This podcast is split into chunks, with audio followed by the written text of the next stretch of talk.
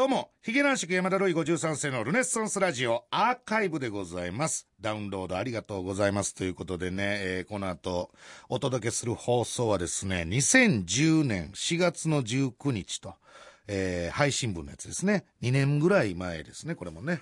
えーということで、まあ、この頃のルネッサンスラジオことルネラジオはですね、まあ、なんていうんですかね、我が家もまあ聞いたんです、聞き直してみたんですけども、まだまだこう、まあ、この年からというか、こんぐらいの時からポッドキャストだけになったのかな。この春からですね。この春からか。はいえー、ポッドキャストだけになったにもかかわらず、うんやっぱりこう、自分で聞いてても、我が輩の喋りの中になんかこう、前向きな、妬みながら、ひがみながら、悪口を言いながら、でも、なんかこう、前向きなポジ、ポジティブなね、うん、感じがまだ見られましたよね。うん。まさかこんなことになるとはっていうね、えーいうことですよ。えーだってね、まあもうちょっとね、後でもまた本編終わりで喋らせてもらうんで、ちょっとあれですけども、なんかダウンロード1位してね、1位取って、えポッドキャストダウンロードランキング1位取って、レコメンの枠を奪おうぜとかね、えー言うてましたよ。うん、で、この1年後に実際、爆笑問題さんのラジオきっかけで、本当に1位になるんですよね。うんまあ、結果は皆さんご存知の通りでございますけどもね。えー、ということで、やっぱりこの当時の我が輩の、あわかりにくいと思いますよ。我がも実際聞いてみて、ほとんど、あの、ブレてないというか、ほとんど今の我が輩だとは思うんですけども、そこはかとなくポジティブさみたいなものもね、見え隠れしておるということで、その辺も楽しんでいただけたらなと思いますということで、それでは本編お楽しみください。文化放送ヒゲ男爵山田るい53世のルネッサンスラジオ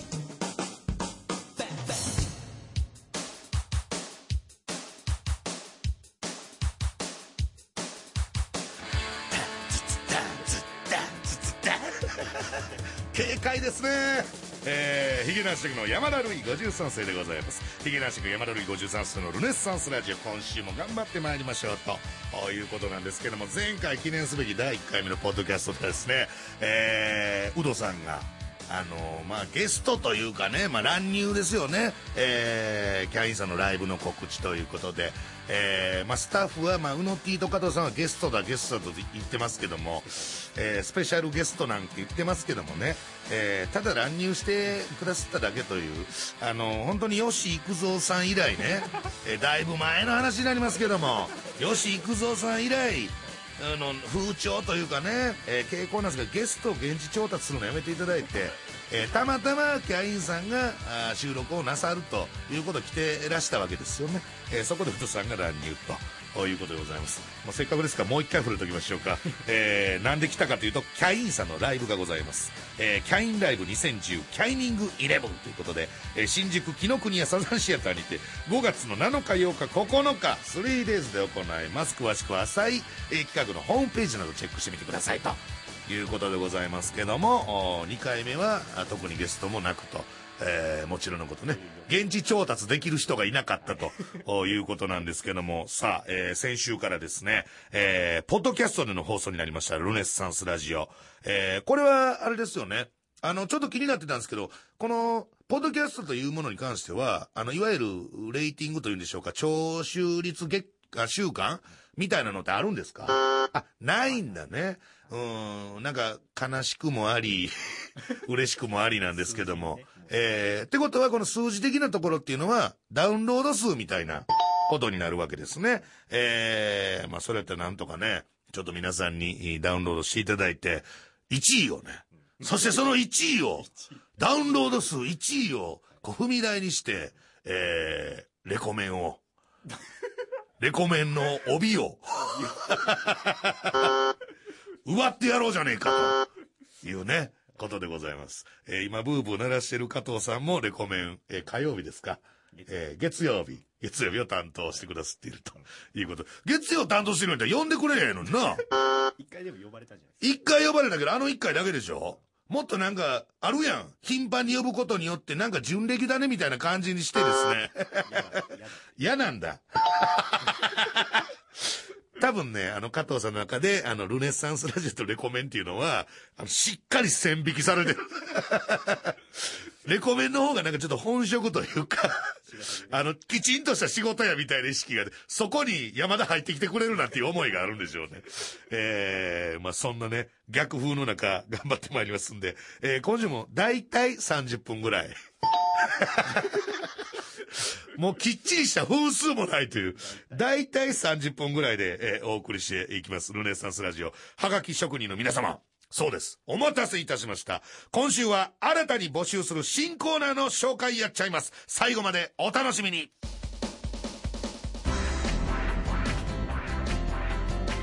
ラジオと言うてるのに、ポッドキャストでしか聞かれへんやないかい。ヒゲ男爵山田るい53世のルネサンスラジオ。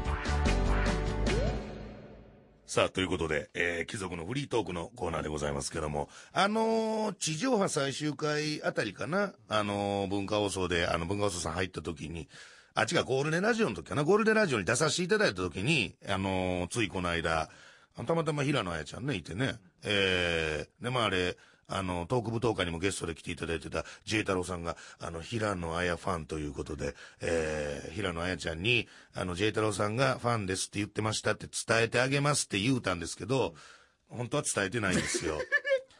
えー、で、トトーク舞踏会では、J 太郎さんに、まあ、コビーを売る意味も込めて、いや、伝えときましたわもうなんか喜んでありましたよって言うたんですけど、あれは嘘。喜んでたじゃないですか。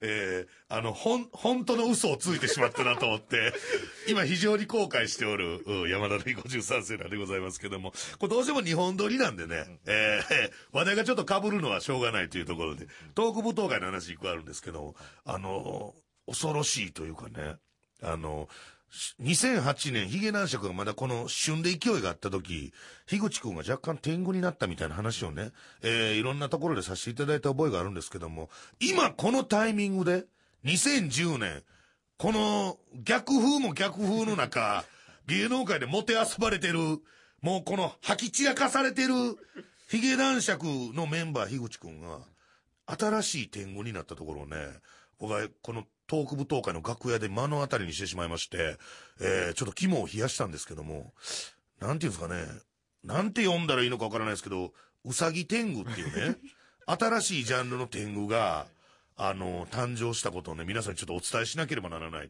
あのー、トークライブ終わりまして、あの、楽屋でまあちょっと軽い打ち上げや言うて、まあみんなで乾杯とか、まあ J 太郎さんとかとジョイマンとか見たんですけど、あのー、してたらですね、まああの、うちのマネージャーさん、大関くんがですね、まあお客様から、あの、まあ、差し入れというか、まあ、プレゼントです。ファンからの、みたいな感じで。なんかこう、持ってきあったんですよ。えー、ほんで、えー、まあ、それを樋口くんに渡したわけです、大関くんは。ほんで、まあまあまあ、周りとかも、まあ、我が輩とかもですね、えー、なんとなく、あ、これは何ヒゲ男爵に来たの？個人的にどっちかに来たの？みたいなこと言って、いや、で、井口くんは、あの、まあ、二人に来たの、ヒゲ男爵に来たんやろ、みたいなこと。で、なんかちょっと改めてたら、うさぎ関連のね、なんかうさぎ絡みのなんかお菓子かなんかがね、入ってあったんですよ。ああ、じゃあそれ井口くんだね、みたいになって、えー、井口くんちょっとまんざらでもないような顔しながら、おお、俺にか、みたいな感じで、えー、言うてたんですけども、その後にですね、大関君に向かってですね、樋口君が、ちょっと言い方、言い方こんなんやったかはちょっとあの、定かではないんで、もう覚えてないんですけど、あの、井口君がそのうさぎ関連のファンからいただいたものを持ちながら、マネージャーの大関君に、うん、なになにこれは、あの、もらっとけばいいの？っつったんですよね。えー、これ言い方は正確にこれやったかちょっと定かではないんですけど、え、何？これは、えー、っと、もらっとけばいいのかな？みたいなね、感じで言ったんですよ。えー、その時にやっぱりあの、我がの頭の中で、バサーっていう、この天狗が空を舞う翼の音がバッサー、バッサー聞こえまして、そんな言い方ある？新しいよね、この天狗ね。うん。だから、あの、その前に、もうタイミングええのか悪いのかわからないですけど、あの、事務所でネタ合わせしてる時に、樋口くんが雑誌で、うさぎ雑誌で連載してるゲラの原稿みたいなのが、あの、机の上に置いてあったんですよ。ほんでまあ別に普段見ないんですけど、なんとなく樋口くんがトイレに行ってる間にそれを見てたらですよ、もうコンビで仕事してる時ではありえないような笑顔で、うさぎ、うさぎをこうギューって抱きしめて、なんか、イェーイピースみたいな、満面の笑みで、打つ、あ、もう見たことのない井口くん。その流れがあったんで、この、え、これ何もらっとけばいいのかな？みたいなこと聞いたときに、なんだろう、この感覚と思って。で、樋口くんのもとにはそういううさぎ関連のファンから、こう、グッズなりなんなり、いろんな結構事務所から送られてきてるんですよ。えー、だから、このうさ、うさぎの恩恵というのが、樋口くん、このうさぎピラミッドの頂点に立つ今、樋口くんのもとに、こう集まってきてるわけですよね。えー、だからもうそれをちょっと見たときに、これ新しい、新しい商売が始まったなと。何ですか、ネズミ講ならぬうさぎ講だなと思って、え非常にゾッとした。樋口くんよ、どこへ行くというゾッとしたね、思いがあったというね、えー、話があるんですけども、えー、まあまあそんなこともありながらね、えー、例によってカラオケトライアル2の収録にもね、えー、行ってまいりまして、4月からも無事続くと、えー、いうことでございますけども、えー、ゲストでですね、あのー、あれですよ、孫でおなじみの、大泉逸郎さんがいらっしゃいまして、えー、あの、ま、孫知ってるでしょ？目、目入れても痛ないないうね、あの歌ね、大ヒット。100万枚以上売れたんですよ。なんかあの、その、大泉がついてある担当のディレクターさん、あの、音楽会社の、えー、担当のディレクターさんに聞いたら、結局最終的に200万枚ぐらいいった言うて。孫で200万枚いった言うて、すごいな言うて。言うてて。で、楽屋が、あの、その、我々池男爵と審査委員長のと、あの、徳久先生というね、これ四天王言わ、演歌界で四天王って言われてる方なんですけど、えー、その方と、あとその、審査員役で、その、各音楽会社の担当のディレクターさんがいらっしゃってるんですね。で、まあ、いろんな話伺えるじゃないですか。で、大泉さんの、あの、プロフィールとか資料とか見ながらですね、うわ、こんなに出してあるんですね、って、ほんと不勉強で失礼なんですけど、言って、もう二十何枚ぐらい出してあるんですよ。あの曲を。で、ばー言ってそのラインナップ書いてあるんですけど、やっぱりあのー、孫がね、よっぽど良かったんでしょうね。定期的に、孫絡みの曲を出してることが、初めて知ったんですけど、いや、ものすごい出してる。二十何曲出してるんですけど、1枚目がもちろん孫じゃないですか。で、2曲目が、これ、孫ビーキっていうね。2枚目から。2, 枚目からよっぽど孫が良かったでしょうね。2枚目からもう孫ビーキになったんですよ。これ、これ業界では、この2枚、孫とビーキって分けられてるらしいんですけど、2枚目孫ビーキ。で、3枚目お前なんとか、旅情とかね、なんか、あのー、なんとか城下町でなんか分からないですけど、まーって出してて、で、何曲目かに、あのー、孫、女の子バージョンっていうのが出てくるんです女の子バージョン来たで、言うて。ええ。ー、これはなんかあのー、あの、天皇ご一家のなんか女の子が誕生したかなんかの時に絡めて出し合ったという、えー、なんかちょっとディレクターさんもそんなことをいちいちに聞いてもないのに、えー、補足してきまして、えー、孫でしょ？孫びいきでしょ？孫女の子バージョンでしょ？で、そっからまたいろんな曲バーって出し合うんですけど、また出てくるんですよ。孫も大きくなりましたっていうね。めちゃめ、めちゃめちゃ孫で儲けてるやん、思って。いや、今度はほんま失礼ですけど、他にもいろんな曲出してあるんですよ。もちろんその回に来たゲストで来合った時はもう新曲、命というね、えー、どっしりした楽曲を歌ってやったんですけども、えー、そ、その8曲ぐらい前が孫も大きくなりましたですよね。えー、いや、偉い孫で出してありますね、言って、大泉さんの担当ディレクターさんに聞いたら、あの、あまりにもね、そん、あ、多分そんな、見られ方することないんでしょうね、普段ね、演歌界で。あまりにも、あの、まあ、失礼のないように、あの、気遣いながら言ってましたが、あ、ここも孫ですか？ここも孫ですか？あまりにも孫に我が家食いついてたもんで、ディレクターさんも最終的に、うん、やっぱりあの、2匹目の土壌っていうか、あの、掘っちゃいますよね、つって。うん、やっぱりあのここ掘ったら出てきたんで、また掘っちゃいますよね、つっておっしゃってました。えー、ヒゲ男爵、それぐらいしか仕事しておりません。いや、あとだって我が家がピンでなんか静岡、あの、静岡テレビさんの、えー、ロケに行ったとか、えー、それぐらいですもんね。もうない。えー、だからあのー、樋口くんと久しぶりに会って、あのー、いろいろ話してたら、我が家そんな意識してなかったんですけど、我が家かろうじてその、まあ、ルネラジがね、あったじゃないですか。ルネサンスラジオ毎週土曜日あったでしょ？で、コセイジャーの撮影がたまにあるわけじゃないですか。で、たまに、その、一人でロケ行ったりする時もあるわけですよ。っていうので、気づかなかったんですけど、樋口くんね、普通に何回か3連休とか あるみたいで、えー、ゴールデンウィークを前にして大型の連休が来るっていう。いや、これほんまわ、笑い事ちゃうからね、これね。5 5連休あったっつってたもんね。あのトークライブで。えー、笑い事じゃないんですけどね。だから笑い事じゃないから結局あの、マネージャーの大関君にね、まあ大関君もすごい頑張ってくれてるんですけども、えー、あの、いろいろね、話して相談したり、たまには愚痴ったりするわけなんですけども、あの、我が輩はね、樋口君は違うんですよ。なんか、そのカラオケトライアルツの収録行って、ね、大関君が車出してくれてて、運転してんの大関君、助手席に樋口君、後ろに我が輩という、まあこういう感じで行ったんです。で、帰りもその感じでこう車運転してわーって1時間ぐらいかけて、都内まで帰ってくるんですけど、我が輩途中でやっぱちょっと眠たかったんで、ちょっと寝たんです。で、寝て、寝て、あーつってなんか、恵比寿あたり着いた時ぐらいに目覚めたんかな。で、わーってなんとなく目覚ましてたら、我が輩が目開けてる時には、あんなに沈黙を守っていた二人が、キャッキャ言うて喋ってるんですよ。大関君と樋口君が。我が輩が、まあ、大体俺、お仕事の話がもうせえへんからさ、大関君とかと。そんなに9割方お仕事の悩みとかの話がせえへんや。ほんで、なんとなく寝てて、起きたら、親友かのようにキャッキャキャッキャ言うて喋ってて、もう目覚めててるけどなんとなく聞いてたら、いやー、今度新しいバット買おうと思うんすけど、つって。バット買おうと思うんすけど、みたいなこと大関君が言ったら、樋口君は、俺グラブが欲しいんだよね、つって。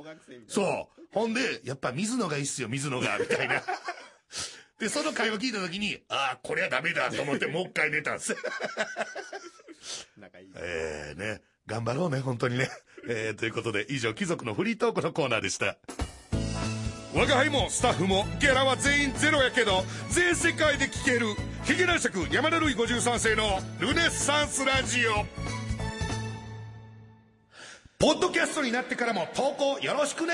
新コーナー紹介のコーナー。さあ、というわけでございまして、えー、恒例ですね。時間が変わったり何か変わったりするたんびに来る、この新コーナー、紹介のコーナーという、えー、ややこしいタイトルのコーナーなんですけども、えー、先週から地上波から撤退、ポッドキャストでしぶとく続けていくことになった、ルネッサンスラジオ。えー、このルネッサンスラジオ、やはりリスナーの皆様からのネタによって支えられております。えー、ということで4月からもぜひ、メールをじゃんじゃん送っていただきたいということで、えー、今日はスタッフが会議に会議を重ねて考えた新コーナーを時間の限り紹介して参りましょうということなんですけども、これあのー、会議に会議は重ねてないですよね、正直ね。えー、いやいや、だってあの、正直これあの、日本撮りなんで、もう何回も言いますけど、日本撮りなんで、えー、この前日がトークライブだったじゃないですか。そのトークライブ、うのて来てたじゃないですか。で、打ち上げも参加したじゃないですか。ほんで、帰り際に言うてましたよね。今から帰って台本書きますって言ってましたよね。台本は書くんです。昨日の夜考えたコーナーですよね、これね。会議を重ねて。ほんまに？ほんまですか？この台本をこう。あまあそういうとこあるから、4番手なんじゃないかなって思ったりもしますけども、はい、えー、さあ、えー、4月からのコーナーどんどん紹介してまいりましょう。うの T が練りに練ったコーナーでございます。まず一つ目、もやもやあるあるのコーナー くっつけただけやん。前やってたやつくっつけただけやん。えー、ということで、もやもやあるあるのコーナーでございます。えー、時間が短くなったので、看板コーナーを吸収合併して一つにしました。あ、そこの自覚はあるので、ちゃんとね。あなら大丈夫です。あなたがもやもやすること、もしくは これまとめる意味ある？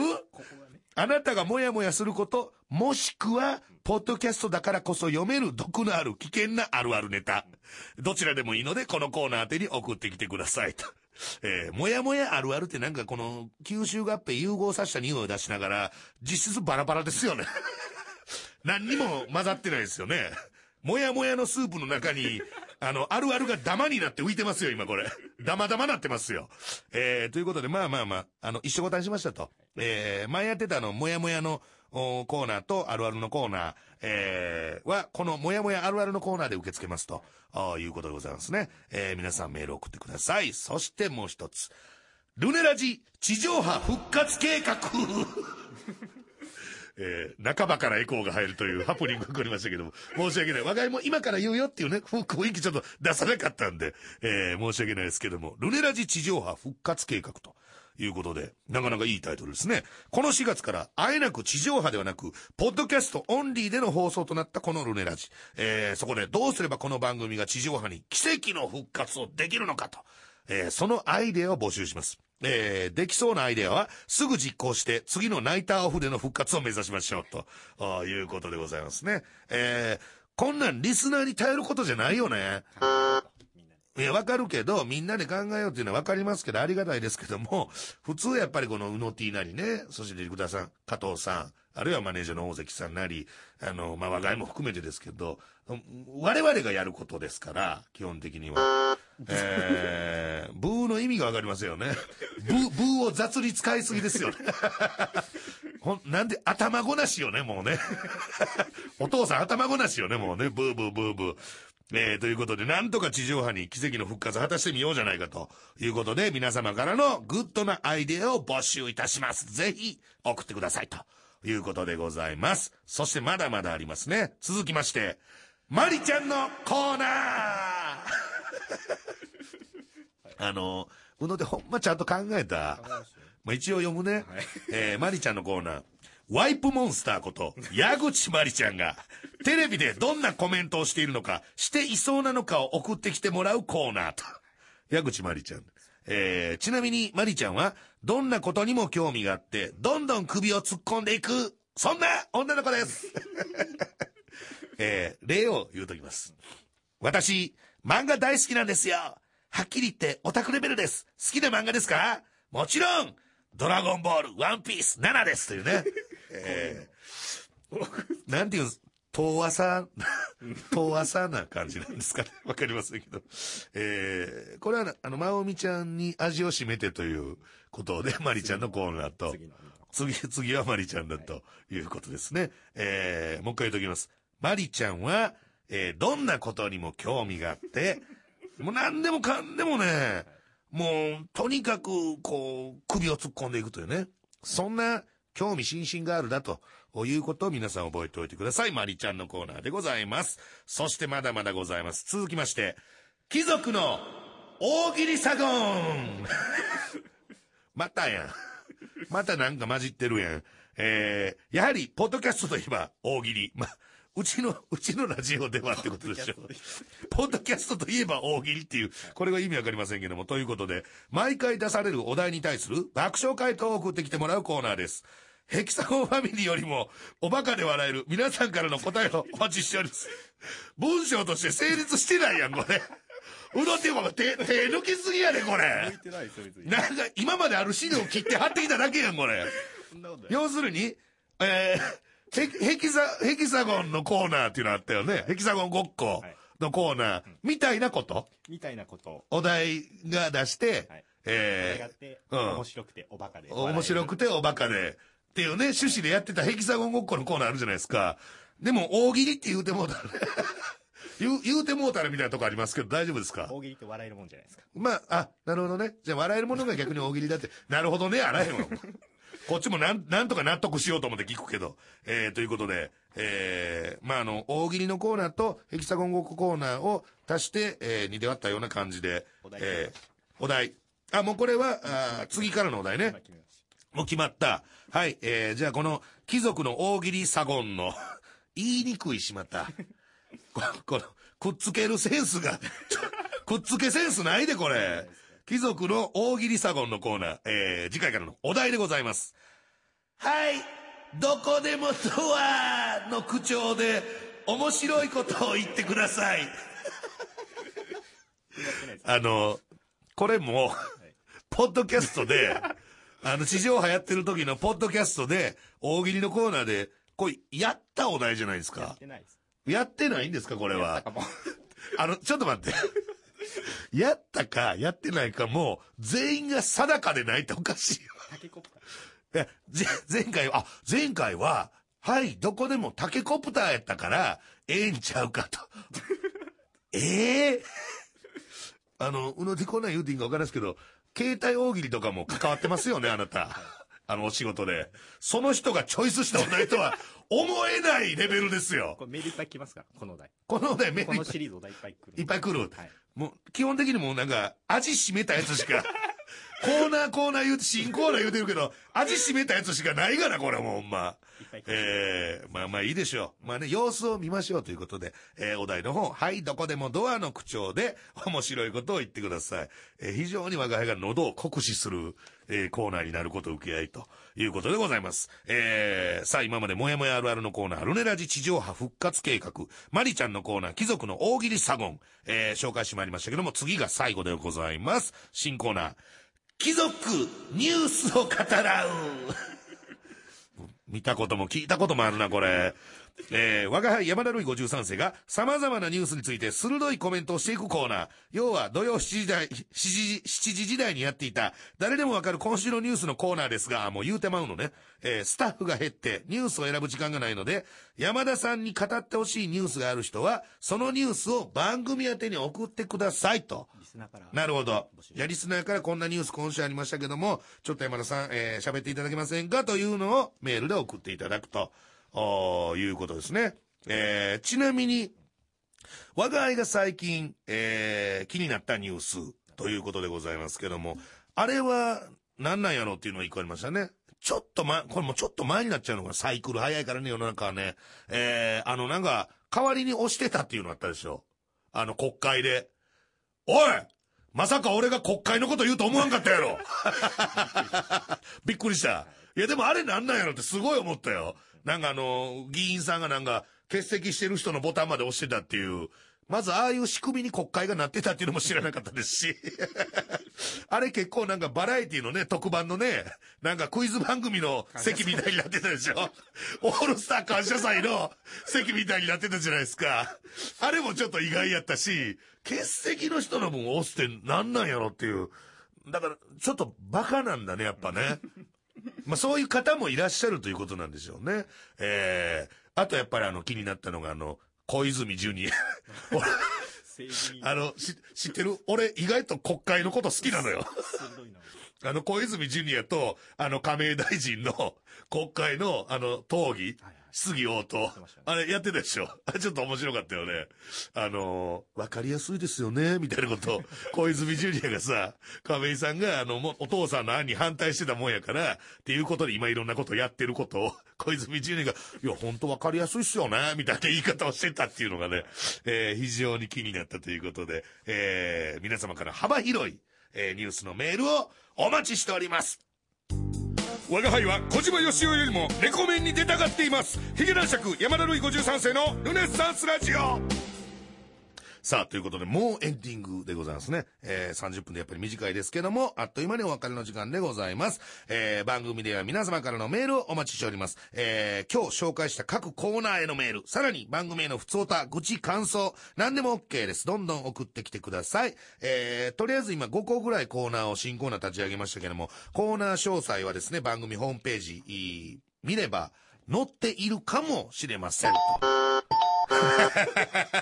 あのね、すべてがね、定かじゃないの。えー、正直あの、今こうやってポッドキャスト収録してますけども、ディレクターの加藤さんもこの後生放送の準備が迫ってるということで、えー非常に肩身狭い感じで、ほんと、人間って簡単よね。人間のこのプライドとか、その自尊心ってすごい簡単に崩れますよね。もう今日、ノーギャラでポッドキャストっていうのが頭にあるから、文化放送入るのも俺なんかコソコソしてたもん。普通やったらなんかこのね、スタジオの方行ってスタッフさんに挨拶してとかっていう流れで入ってくるんですけど、もう喫煙所に直行ですからね。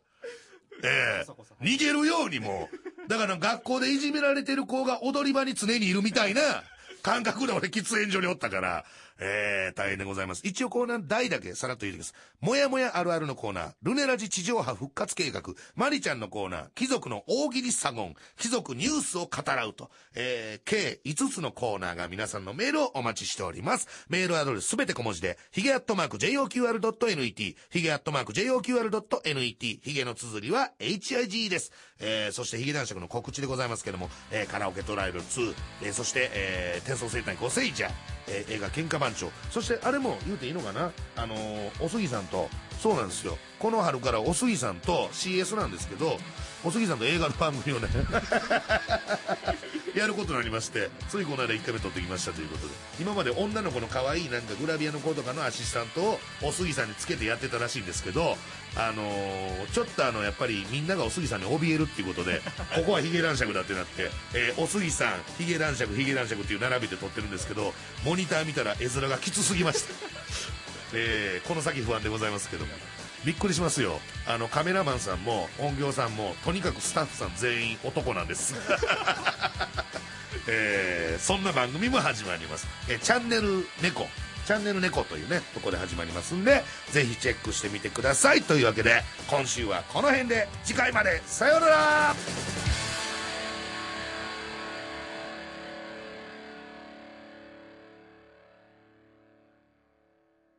さあ、というわけで聞いてもらったのは2010年4月19日配信分のルネラジ、ルネラジでございましたけども、えー、アーカイブで噛むっていうね、えー、ことなんですけどもね、まあまあまあ、いろいろ言うてましたね。うん、ただやっぱりなんかちょっと、一個思ったのは、あの、窓辺さんに、ちょっとまだ敬語だっていうね。うん。今もう窓辺窓辺っつってるからね。係長にもなれねえでみたいなこと言って。このその辺のリスナーとの関係性もやっぱり2年も経つとちょっと変わってきてるんだな、というようなことも楽しんでいただけたんじゃないでしょうかね。えー、この時はうの T は、どうやったらまさか自分が、ね、レコメンのファースト作家になるとは思 思ってもなかったっていう。まあ4番手ですからね。あこの当時は4番手、はいもうペーペーもペーペー、はい。チンカス作家でしょ、言うたら。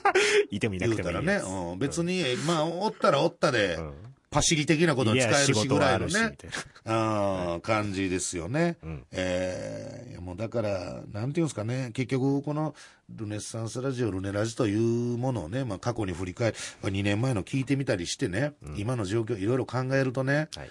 このラジオが何かしらメッセージ的なものを出してるな、出してるとすればですよ。うん。そのメッセージは多分ね、夢は叶わないってことなんですよ。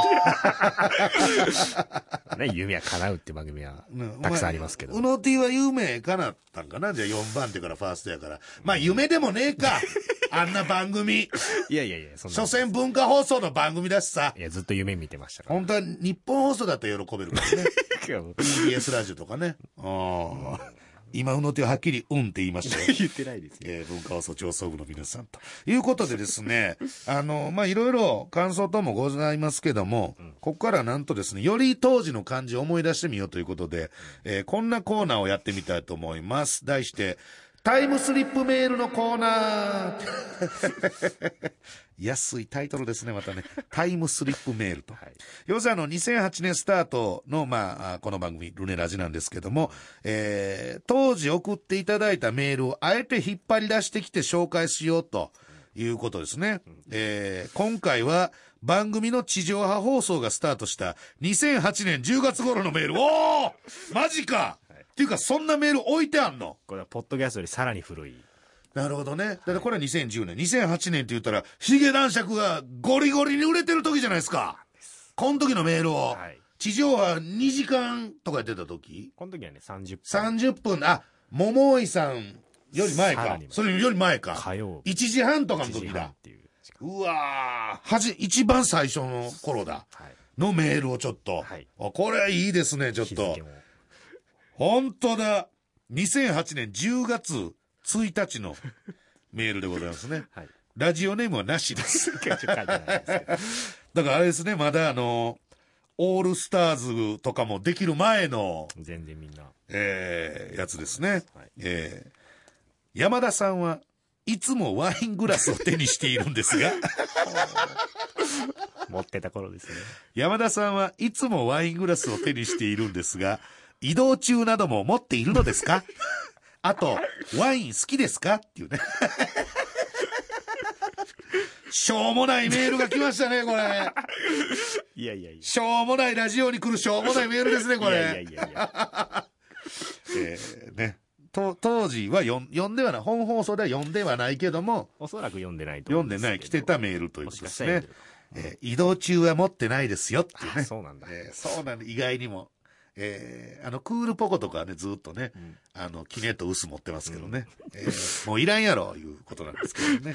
えー今ではもうワイングラスが憎いです。えー次あのヒゲ男爵で単独ライブやるときは、チラシの写真もか考えてあるんですよ。えー暗いところにスポットライトがポンと当たって、ほのぐら、ほの明るくなってて、そこに割れたワイングラスを置くっていうね。そういうチラシにしたいなと思っておりますね。えーこんだけ？こういうメールをね、こういうメールを毎週、まあ、1通ぐらいはい。紹介していこうかな、ということですね。広がらへんわ、こんなメールで。いやいやいやいや、なんやねん、ワイングラワイングラスいつも持ってますか？とか。持ってへんわ、ほ素朴な疑問ただの仕事の小道具じゃん、あんなもん。えーいや、我が輩も自分なりに聞いてちょっとトピックスまとめてきたんですけどね。えーこの頃からのオスピーのシネバラが始まるとかね。あえーだからさっきもメッセージ言うたでしょ？夢は叶わないっていう。偉いもんで、オスピーさんの番組も終わりますからね。は えーあ、この時にカラオケトライアルはまだやってたんですね。い。やってる頃ですね。まだやってる頃ですね。あうん、大泉逸郎さんのうん話をうんした時ですね。孫。はい。孫で掘りすぎ愛をね、うん話をしたと。いうことですね。えーあと、自分で聞いてて思ったのが、この頃はまだ、加藤さんのピンポンブーが結構頻繁でしたね。うん。あそこから徐々に、あの、無駄ピンポンブーがそがれていって、うん今の完成形に至るということですね。発展途上の頃でございました。ということで、今回はこの辺でどうでしょうか。次回以降のルネラジアーカイブもぜひダウンロードしてください。それではさようなら。